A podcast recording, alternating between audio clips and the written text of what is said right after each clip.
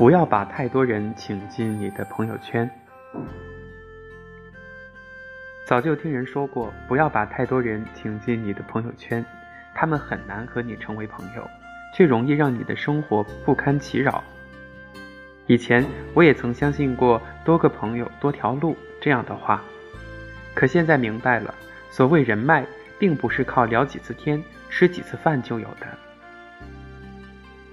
你到了哪个层次才会有哪个层次的朋友，否则你挖空心思认识别人也只是无用社交，等过段时间再见面，人家甚至会认不出你。曾经有一个调查，你为什么不爱发朋友圈了？有人说自己原本一天十来条朋友圈，现在好几天也不发一条了。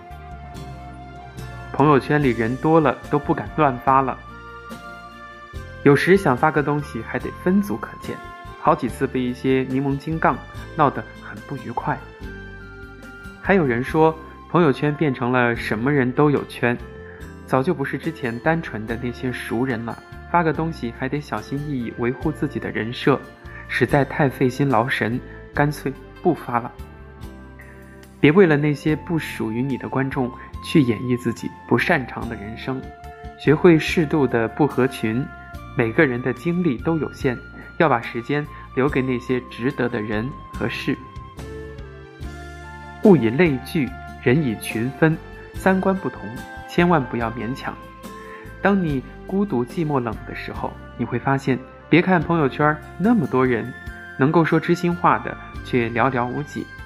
所以真的没有必要把太多的人请进你的朋友圈，很多时候他们不能为你添香，但是却能够给你添乱。阳光尚好，让生活简单点，终才会懂得人间有味是清欢。